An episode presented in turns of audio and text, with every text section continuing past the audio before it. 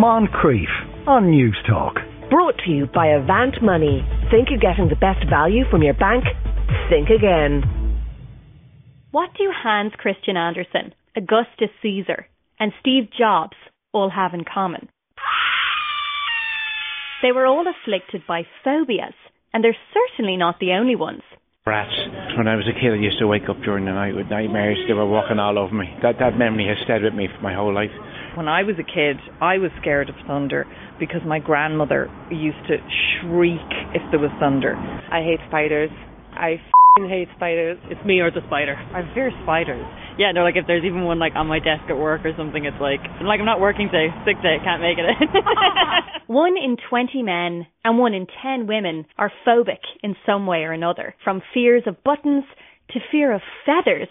A lot of us under the surface are scaredy cats. One of my friends is uh, terrified of cats. So we have a cat that keeps coming to our house and he just, Joey can't handle it. Joey just runs away every time. If we drink and he run upstairs. Very sorry. Aside from being socially embarrassing, some phobias can be truly life limiting and even dangerous to those who have them. Salvador Dali was afraid of small insects, for example, and took a razor blade to his back when he thought they were under his skin. The more somebody actually realizes I've an irrational fear, the better. But how do we get phobias? What is their use in modern times? And what role is tech playing in spreading them further and stamping them out? A phobia is a type of anxiety in many ways, and it's become fixated on one specific thing. Stella O'Malley is a psychotherapist who treats people with phobias in her practice. And it's often a certain type of brain is more comfortable with a phobia than the kind of pervasive anxiety that somebody else might have. Some phobias may seem ridiculous, but actually have a latent rationale. The fear of snakes, for example, would have been useful to our ancestors fleeing danger, but a fear of sponges seems a little less logical. I've heard of being, a fear of being without your smartphone. ablutophobia is fear of bathing or washing. you could say a few people, a lot of teenagers have that. Benjamin Rush, founding father of the United States of America, is better known in the psychological community for identifying phobias. Rush caused a rush of diagnoses during the 19th century. And while it might seem like there's a phobia for everything now, that's because basically there is. Scorpions. Arachnophobia. How do they sting themselves? And if they sting themselves, they're quite happy to sting me too. The dark. Nyctophobia. The dark. Yeah, I'll let my partner like turn off the lights. I'll run into bed. He'll turn off the lights, and then we go to sleep. if your partner isn't there, what happens? Yeah, I would go over to my mum's house. At 32 years of age, that's absolutely what I would do, and no shame. I'm actually a little bit scared of birds. Ornithophobia. Droves of birds coming at me, yes. And that comes from watching the Hitchcock movie The Birds when I was a kid, far too young. Fear of animals and insects is a very common one. But as your mother will have told you, the spider is probably more scared of you than you are of it. Or in this case, the parrot. So this is Benjamin. Benjamin is a macaw, blue and gold. So ah! he's, he's really afraid of loud noises. So cars, anyone screaming, or if like kids see him from afar, they start like, oh my god, I don't know what, and he, he gets um he gets a little bit scared of that. I think he wants to.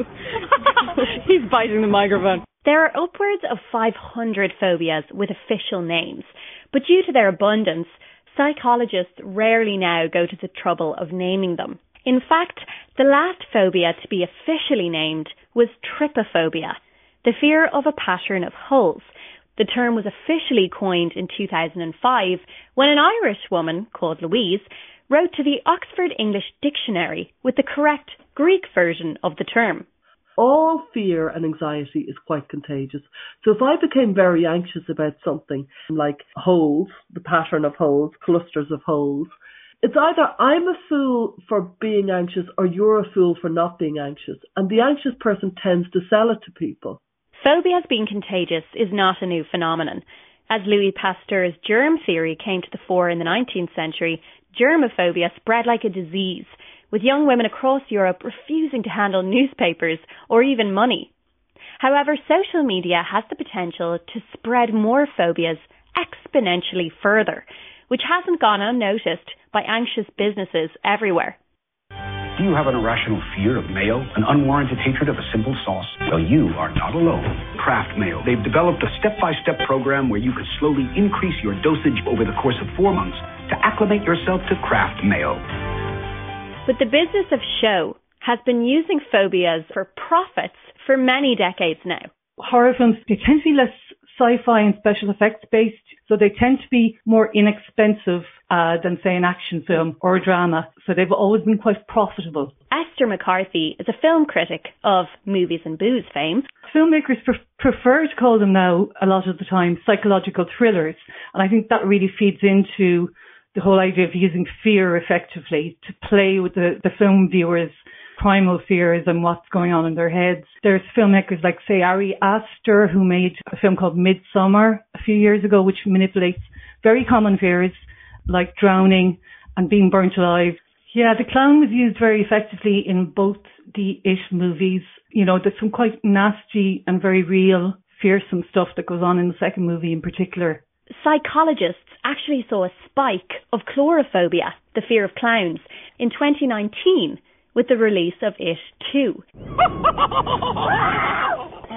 Though now a fairly common fear, clowns only went from Ronald McDonald to the Joker in the late 1970s when part-time clown John Wayne Gacy was unmasked as a prolific serial killer. However, according to Stella O'Malley, there is a certain amount of misdiagnosis going on.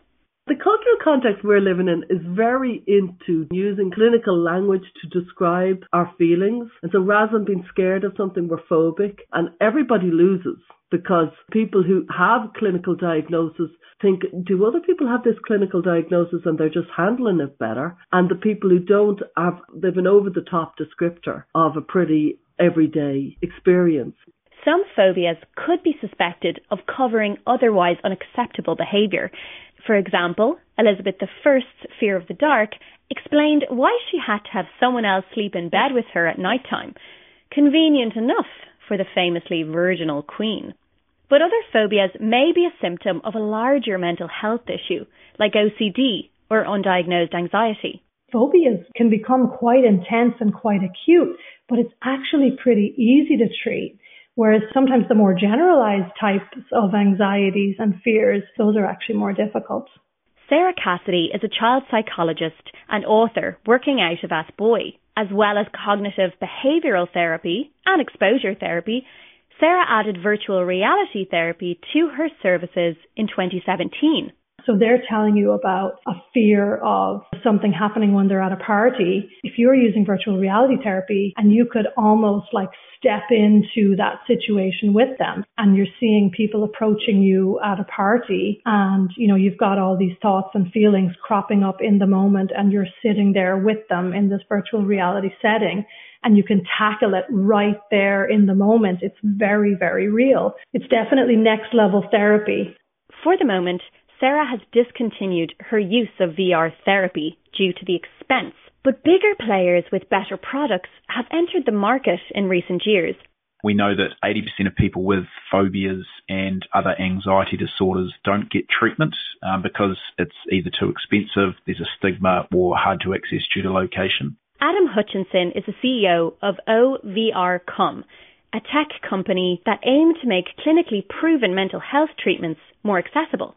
So the way it works is that someone will download the Overcome smartphone app. The headset, it's like a higher end Google Cardboard headset, will have arrived in their mail. Uh, they put their smartphone into this headset that we send them, uh, and then they start their virtual reality exposure therapy. So, for example, um, our Fear of Flying program is a really popular one right now. They'll go through a range of different environments from, you know, driving to the airport, um, checking their luggage in, boarding the plane, actually being on flight um, and generally, when they've gone through the course of that treatment, they've made a, a significant reduction in the severity of, of their phobia. We know this because we started a clinical trial with the University of Otago about 16 months ago. On average, in the active group, we had a um, 75% reduction in severity. That was really good for us, and that was generally at a cost of around 59 US dollars for six weeks of treatment. After we published the clinical trial, we received um, some interest from the NHS and that was around reducing a waiting list, providing an intervention to help people that had a particular needle phobia and social anxiety. Could Overcome help ease waiting lists here in Ireland too? We we did get an inquiry from is it HSE in Ireland, the health service, um, and and we're still sort of working with, with them on a, a fear of dogs program. Well, guys, very soon the only thing we'll have to fear could be fear itself, or phobophobia, as it's technically known. Moncrieff. Brought to you by Avant Money. Think you're getting the best value from your bank? Think again. Weekdays at 2 p.m. on News Talk.